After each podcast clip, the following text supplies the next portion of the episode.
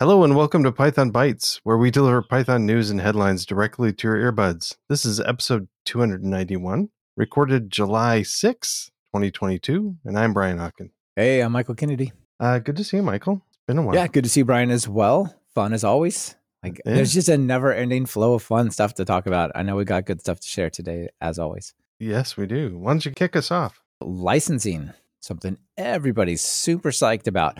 But I think you'll find this project interesting and I don't know how you'll receive it, but I was like, wait a minute, what? This is odd. Hmm. So this project comes to us from Tom Nijhof, and he sent this in and said, you know, it occurred to me that we have licenses for things like PyTest. So I could go search for PyTest and over on GitHub or my programming lens, over on GitHub, I could check this out. And what is the license? Well, it looks like the license is MIT. So if I want to use PyTest, I'm buying into the MIT license, right? Yeah, kind of. Maybe sometimes. Only if you so ship with it. put PyTest. That's true.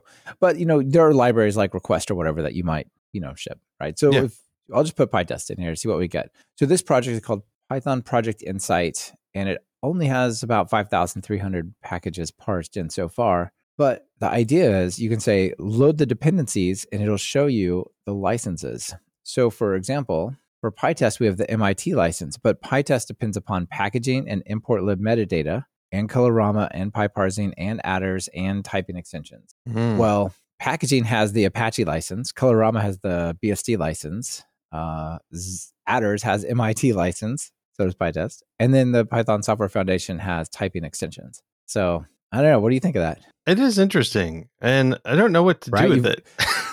I, I don't either. I'm like, wait a minute.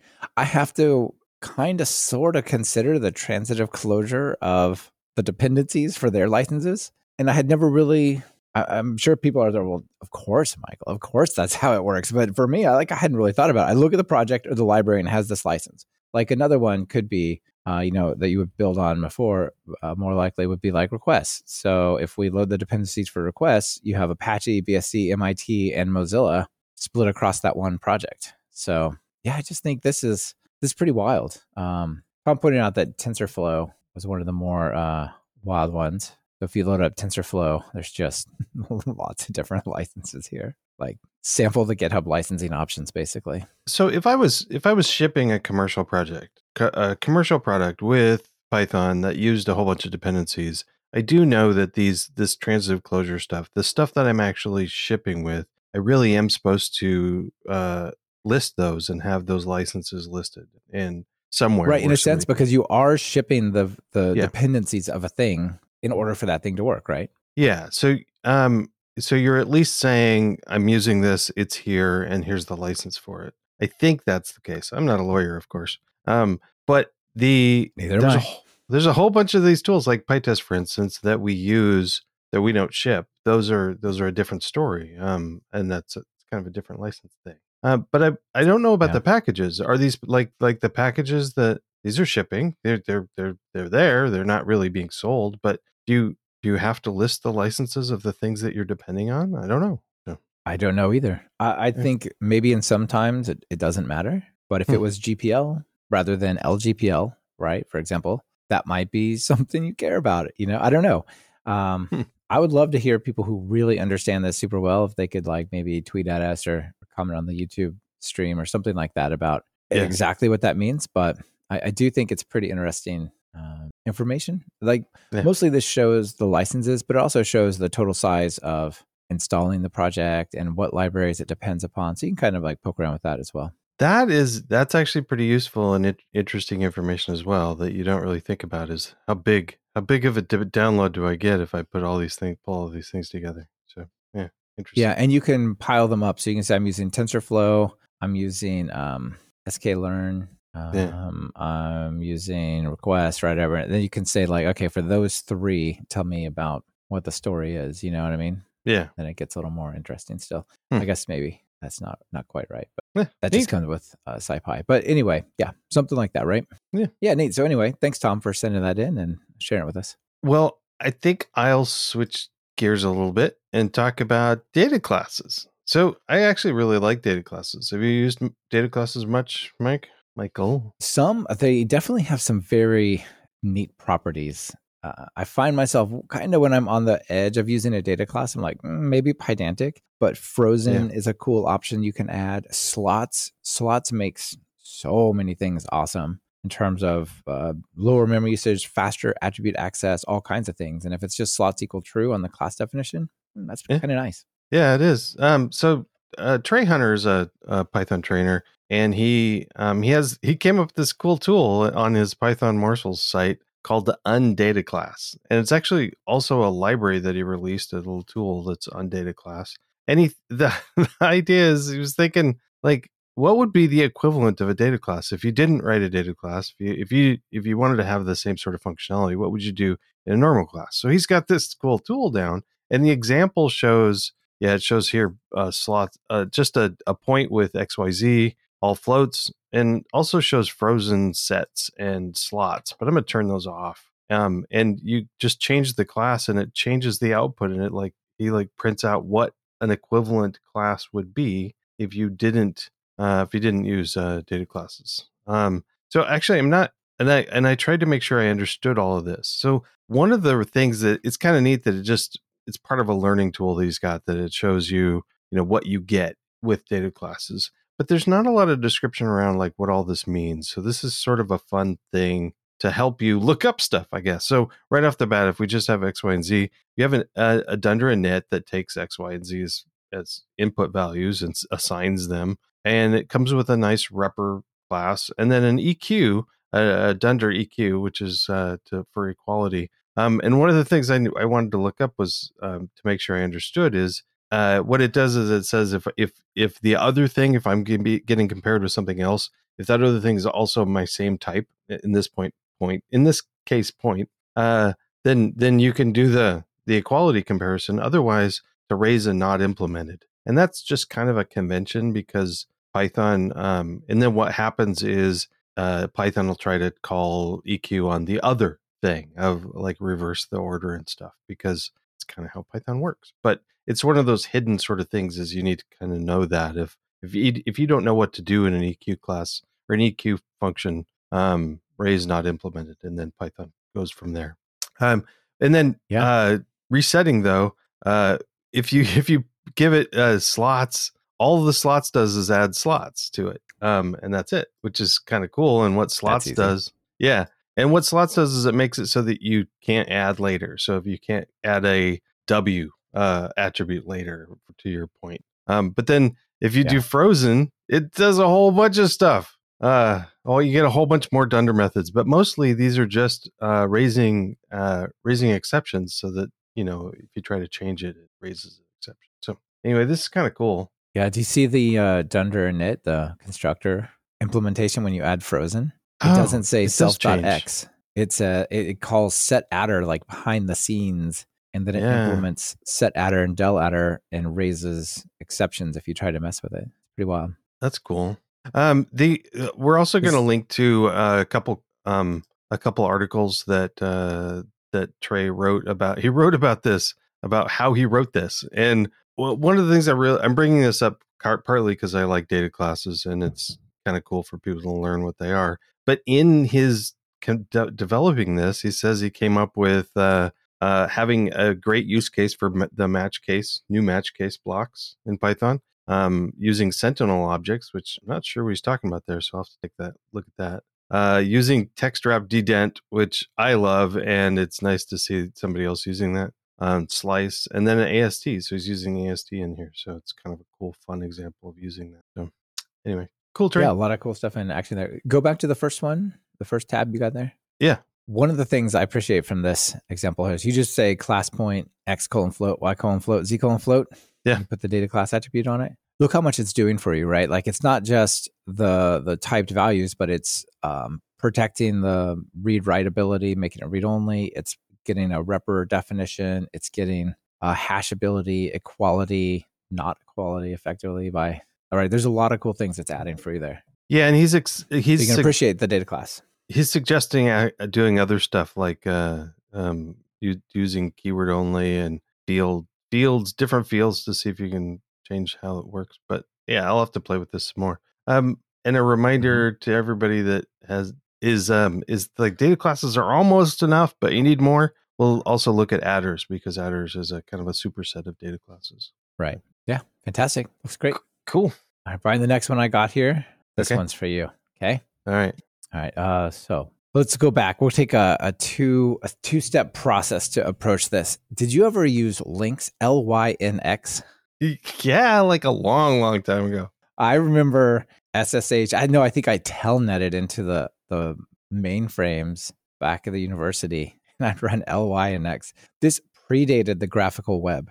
I mean, it's Yep. insane, right? So, but it's a browser that is pure text in the terminal. Today we have all these fancy browsers, but one of the things you had a lot of was like keyboard shortcuts and other types of things you could do, right? Yeah. Well, now that it's 30 years later, what if we could go back to a time a little bit like that? So I want to introduce you to the Qt browser, Q U T E browser. Okay. Okay. So what is this? The qutebrowser uh, is also like kind of in need of a homepage refresh, but it's a keyboard focused browser with a minimal GUI. And what's interesting is it's built with Python. Okay. So it's a full web browser built with Python and it's kind of like a like a Vimper or one of these other ones that lets you do Vim like control and behavior of it. A little bit like a little bit like Lynx, but it's actual actually Chrome more or less, at least the Chrome runtime. So this one uh, was sent in. I'm going to make sure I give him credit for giving us a shout out. This was sent in to us by Martin Boris, and it's it's pretty neat. So it's a browser. Let me switch up my screen share f- just for you for a sec. Um, stop, and then I'm going to add the qutebrowser. You ready? Where is it? There. All right. So look at this bad boy. So this is the browser. And how do I go to places? Well, I can click on things. Like here's a link I can click on. But if I want to go somewhere, I press O and it pulls up a place I can open. Look at this. I got my history. Oh, that's pretty I want cool. to go to like uh I want to go to Talk Python. Um, how do I? If I want to do a command, I hit colon, and here's all my commands. I've like my tab, uh, gift focus and control, and so on. Um, go over here and just type F. Uh, so if I want to, if I want to navigate, for example, I'm here on the Talk Python page. What if I want to go to courses? I type F, and then everything. See how everything gets a a letter oh, above that's it. pretty great. Yeah. So L D D G. If I want to go to D, I just press D, and then we're off on the Talk Python training site, and so on. So I could open, um, or I could say open, then I could search for PyTest, and it'll pull up my tests, and so on. And I can do a new tab. I got to remember how to do that. Um, yeah, we're gonna say tab clone, and I come over here. I know there's a bunch of good commands that I'm not following, like very much like if I was actually using Vim. Yeah. If I could search for PyTest book, I could come over here, right? Like that. And then I can hit um is it control or Windows? Uh control? Ooh, that's a good book. Yeah, I heard that's a good book. So I can like cycle through my tabs, see how minimal my tabs are and stuff there. Oh See yeah. on the bottom, it's got all these little commands. So anyway, and I can type colon Q, boom, we're out. Nice. What do you think of this? Yeah, what do Um, you think of that? I actually love the qutebrowser. I haven't used it much, um, but I de- I Yeah. definitely know about it because the um, Florian Bruhin, who started qutebrowser, he's um he's a PyTest core contributor, um, and also one of the technical reviewers for the PyTest book. So really cool guy. But I, I love the idea of being able Nice. to just use a browser with a keyboard and not have to touch the mouse at all. That's like that's that's next level. It's pretty neat. Yeah. yeah, let's see. Uh, out in the audience, Kim van Wyk, hey Kim, says, I res- resign myself to using a mouse more than I want to. qutebrowser may be the way to go. Thanks for the tip. Awesome. Yeah. And Alvaro says, Are those VS Code shortcuts? I suppose only if you have the Vim binding set in VS Code. But then I sort of yes. Which well, really of course you do. Why wouldn't you? Uh, uh, What are you, a monster? Yeah. Can, can you do? Can you even do Emacs bindings? And um, I don't know. I mean, you could do non Vim bindings, yeah, right. but then then people would look down on you, right, Brian? But um, I, I don't do Vim stuff in mine. I know that you probably do though. Uh, yeah, I, I use Vim everywhere, especially in VS Code. Uh, so nice. Uh, But Nice. but it is. uh, I think people should check it out. It's kind of a cool project, and also it it, it helped push forward some of the some some PyTest uh, things. We got some new features because of this. It's cool. Yeah, oh, that's great. Um, I, I installed it with Homebrew, so that was easy to install. You can install it with apt on Linux. Uh, I'm not sure about Windows, but they've got a quick start guide, so you can follow along to see like you know what what you might want to do. Like it's it's not super obvious No, uh, that what cheat sheet shortcuts do. is uh of a eye chart. key binding. it's a bit of an eye chart. I suspect you can zoom it. there you go. It's still Okay. small. It's still small. But um Uh, yeah. I do like the the navigation, pressing like F and then just a letter to navigate instead of using your mouse to follow the links. That's pretty cool. Do you remember those like uh those templates that people used to have like back in the day for uh like in like office tools where they would uh, overlay Right, you would put them. Oh, it was actually an overlay on your keyboard. Yeah, it would go over the like the function keys to to so that you could remember which functions did what during what application. If you switch to Word, you put a different or probably WordPerfect at the time. You put a different template over it, and yeah, Yeah, I'm gonna use Lotus one two three. Give me the function key overlay. yeah, yeah. Okay, no I'm just yeah, it's a little like that. It is. showing how old I am. so let's talk I'm about sure they something still, new. still teach that in college. Yeah. no, they don't. Although in college I had to I had to teach I was a um a TA for uh, like a computers 101 class during grad school and Lynx was one of the things we had to teach. And I was like nobody's going to Really? use this. Yeah. Oh, but it was part of the curriculum. Incredible. Yeah. So That's awesome. anyway. So let's uh switch to something new like async. So um Oh Uh, yeah. uh, I think we've talked about Quart probably several times. Uh, and Quart is a it's like Flask, but it's async. Um, it actually is the is the uh, does the entire it supports the Flask API, or I think, um, and sort of looks the same, but it's async instead. But there's a problem. It's super close. You can basically everywhere you have the word flask, if you replace it with the word quart, it more or less works. So like lowercase, like import lowercase f flask, you import lowercase quart. If you create an object capital F flask, you use capital Quart, and then it lets you do async basically. Cool. Um, but there's an ecosystem around both of them now. So there are extensions to Flask. Some of them work on Quart. There's extensions to Quart. I don't know if any of those work on Flask, but the people in, behind both of them kind of are supportive of the whole thing. And so Quart is actually now part of the Pallets project. Was is the big news. Um, and uh, Pallets is the the project that includes uh, Flask and a whole bunch of other stuff. Um, uh, but it because of this, it will help maybe the maintainers kind of work together a little bit better and smoother um, to to iron this out. So the big big difference, of course, is that Flask has uh, a WSGI uh, server behind it. Server, right word. Um, and uh, and Quart is ASGI, so asynchronous. But the the it's so this is cool. Well, why do we care a little bit? Is that it used to be that really you had to do async if you wanted async, you had to do Quart. But now Flask, as of Flask 2.0, you do have some uh some async capabilities, but it's still using a single threaded server. So there's there are some limitations. So uh kind of interesting to read about this. There is a, a async and await page on the Flask website that talks about really what the trade-offs are, what the performance and the background tasks, and how to do that uh, within um, without switch shifting to quart. But then also talks about at some point you might want to just switch to quart instead. Um, the along this line uh, is uh, I was thinking about about this partly while I was looking at this other article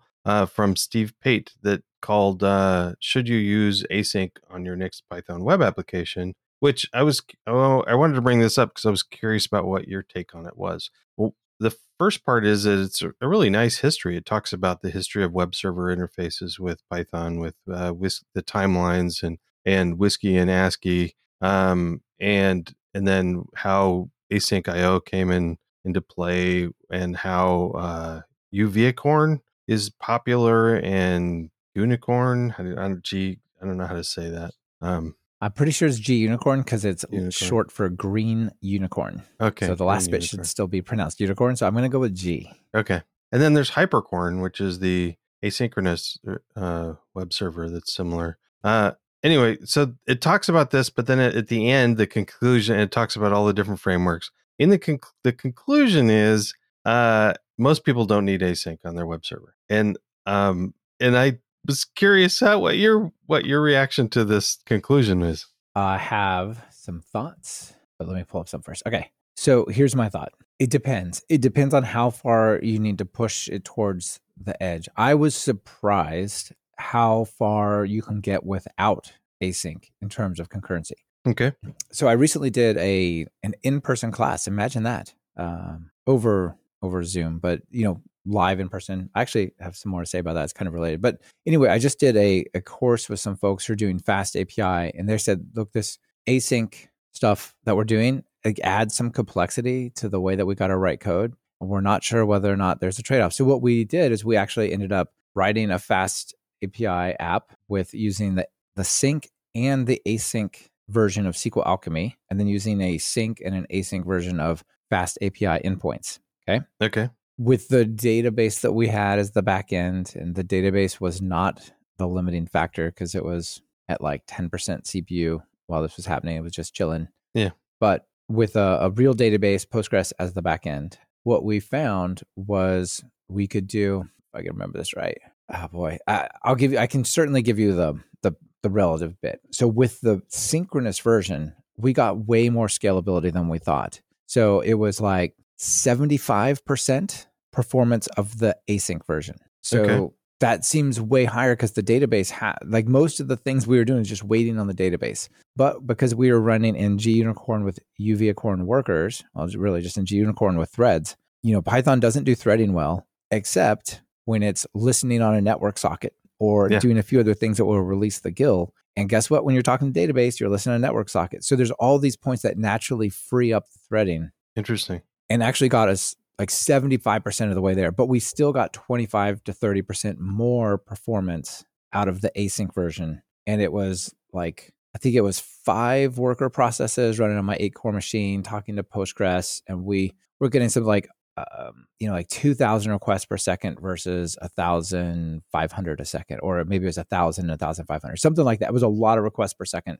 Um, but we did get more performance out of the async version. So my depends is like that last 25 are you like that close to your performance? I would say 95% of the web apps are not maxed right? They're not maxed out with like multiple servers trying to deal with it all right? Yeah. 90, 95% of servers are are doing important work but they're probably still have a lot of capacity left. So it's like it depends are like are do you need that last 25% or does it not really matter? Yeah. Yeah and also uh like that's those are my thoughts. Uh, what's the load like on your typical I mean, what what are your levels anyway, right? So um, if you if you already have exactly. an like for instance, if you already have an application running, um, you can measure it and see see what your load is looking like and how many people you have, and then if you if you think, oh, I might I might increase my what if we double, um, then you can kind of guess what your load's going to look like if you double and stuff. So interesting. Uh, yeah. one yeah, of the- yeah. And I recommend people check out this Locust thing because it's so easy to say.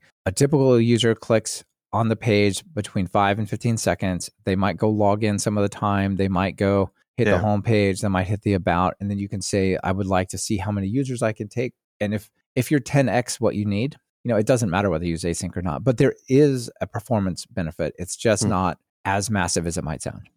The the other bit that I want to like point out is the the one one statement that like it depends on what you're using also. Like I can't can't find the the bit here, but it he was talking about how um, one application he had, he was thinking about, oh, I might I might do uh, async, except for he was using a payment gateway that didn't have an async version, so he had to use a synchronous for that. And since right. it's synchronous somewhere, you kind of have. Is that true? If it's synchronous somewhere, you have to be synchronous everywhere, or is that not really true? You know? If sorry, say that if it's sync async, it's, it's async everywhere, or sync, it's sync everywhere.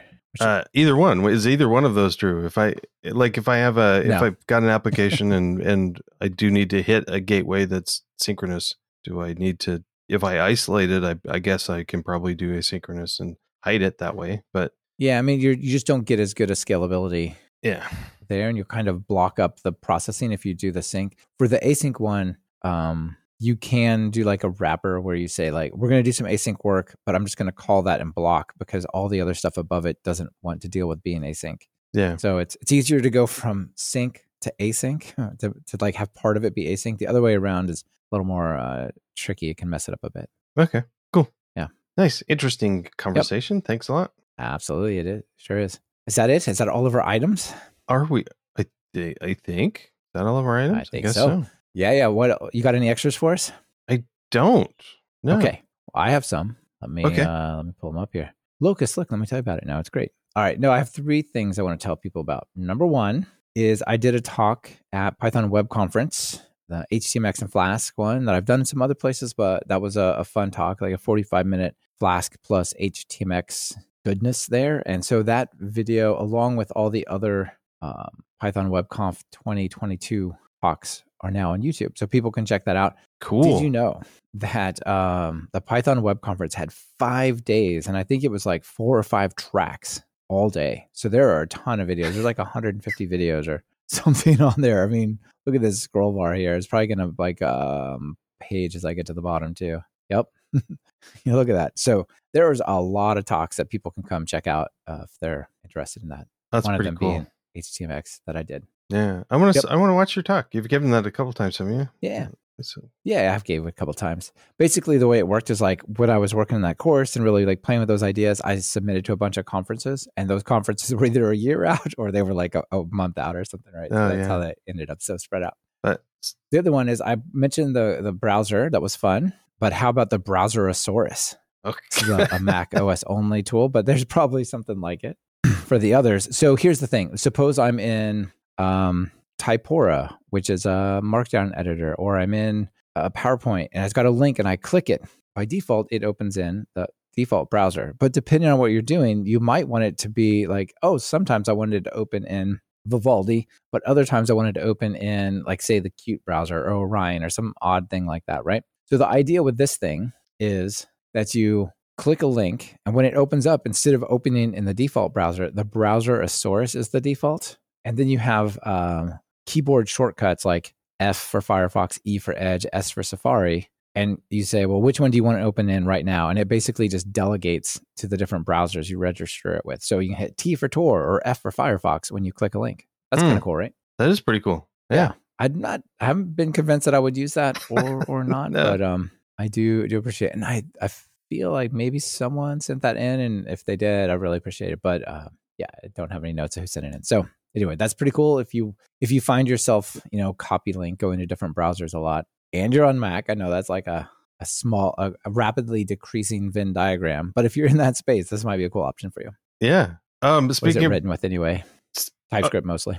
okay, so speaking of browsers, I just found this because I was like, "Is Lynx dead? Can I use something like Lynx now?" And there's there's a there's a, a browser called Browsh, which is a text based browser. so that's still a thing. Cool. I had to try this out. Oh my gosh. I love it that it kind of has text, but it it like eight bit pixelates it. Yeah, it takes the I mean, images. it has and pictures, but it kind of yeah. eight bit. It takes the images and makes them look like what you would get. Yeah. So I'll have to give this Pretty a funny. try. Yeah. and you run it in Docker. Of course you do. All right, pretty cool. Um. All right, uh, let's yeah. Go ahead. One more before we get to our joke. Okay. The other one is I talked about um, doing a live class. So I actually have an announcement for a live class that I'm doing. So obviously, people know I have a bunch of online courses, and of course, I'm going to keep. I'm already working on the next one of those, and we got a bunch coming there. But I want to try some experiment, some something where people can um, attend a class in person with other people, right? If they um, you know, sort of help each other along. And I've tried this before, this cohort thing, but I think I've got a, a better platform, a better way to do it. So over at um, this link I'm going to put in the show notes, I'm doing a FastAPI and MongoDB. So basically, FastAPI, Pydantic, Beanie, and MongoDB course that is going to be a four day, six day course over two weeks, and it has you know, a couple hours a day and Oh wow. We'd have a bunch of people there working together on some fun stuff, and I'll be live teaching every session. So it's going to be like a live course, as if you were attending it in person, just remotely, because it's 2022 and it's not. Uh, I guess it's not um, uh, post post COVID all the way. But anyway, it's it's got a really cool set of topics that we cover. It talks about async. It talks about Mongo, Beanie, Pydantic, FastAPI, of course. We even use Locust at the end to test it out. I'm. I think this would be fun. This looks great. Cool. Yeah. Yeah, awesome. I, I think it'll be fun too. I think it'll be neat to have this experience with people. And I've tried this before, but all my prior attempts were they were good, I think, but they were like, oh, take the online course and then we'll do like a community type thing. This is like a live course that I'm just teaching one off for that group of people that sign up. So Yeah. we'll see how that goes. If it goes really well people love it, then I'll do more of these. If not, then maybe less of them. I don't know. We'll see how it goes. But this is uh, happening August 8th to 19th. So it, it has a real date because it has you know a real live aspect to it. Nice. All right, Cool. that's uh, and uh, Mar- Mario on the audience says that's my stack right there. Oh yeah, that's a good stack right there. It's, there's some really good stuff um, to to talk about there. I'm, I've been using Beanie and, and FastAPI for stuff, and obviously Mongo. Yeah. Uh, speaking of courses, uh, right. one one question out there: uh, How's the PyTest course going? It is going. It's it's it's creeping forward, but it's life has gotten in the way. Um, and uh, we'll yeah, get it no, out. it's awesome that you're having. Um, yeah, it's awesome that you're working on that. It takes a while to create a course, doesn't it? longer than I thought. I'm like, man, I already wrote the book. I can totally pop a course out like a couple days. Yeah. yes, of course. Would you say that, like, as a junior developer, you might uh, think about this differently than after somebody's been doing it for a while? yeah. I just this cracked me up. So um I can't remember. This is a great joke you got here. on uh somebody shared it on Twitter. Sorry, can't I, I don't know who, but um okay, so in a job interview, you've got uh somebody gets asked, uh, where do you see yourself in five years? And the junior developer in this interview question like shows a picture of like uh you know the black hoodie with multiple screens and light up keyboard. Just Yeah, like I'm in hacker Five zone. screens, just Yeah, yeah. totally coding. Yeah. Senior developer, where do you see yourself in five years? On a farm. Pumpkin farming with cows and apples. And you know what? I'm, I'm about done. Uh, I love it. Yeah, I my my personal Well- thoughts are why not both? This is just a view of ins, in, the inside his office and then outside. Uh, so working from Yeah. home, man. That's right. Working from home. Yeah. All right. I have uh, maybe the one that preceded that, the one that, or maybe is in between these two that might precipitate the second. You Okay. Ready? All right. So this is a tweet um, from Programming Humor. It's a strange language, that JS. JavaScript is such a strange language. Nobody can understand it. But if they manage to, then they create their own framework. yes. Everyone's got their JavaScript front end framework or something like that. Yeah. And you, you know you've Yeah. made it when the framework you've invented starts showing up on job requirements. That's right. With with four years uh, experience Four when it's only two years old. Exactly. So, Yep. ah, well, good episode, Michael. Thanks for uh, showing up You- again. You bet. Fun as always. Thanks, Yeah. everybody Catch you later. in the Slack and everything. Bye. Later.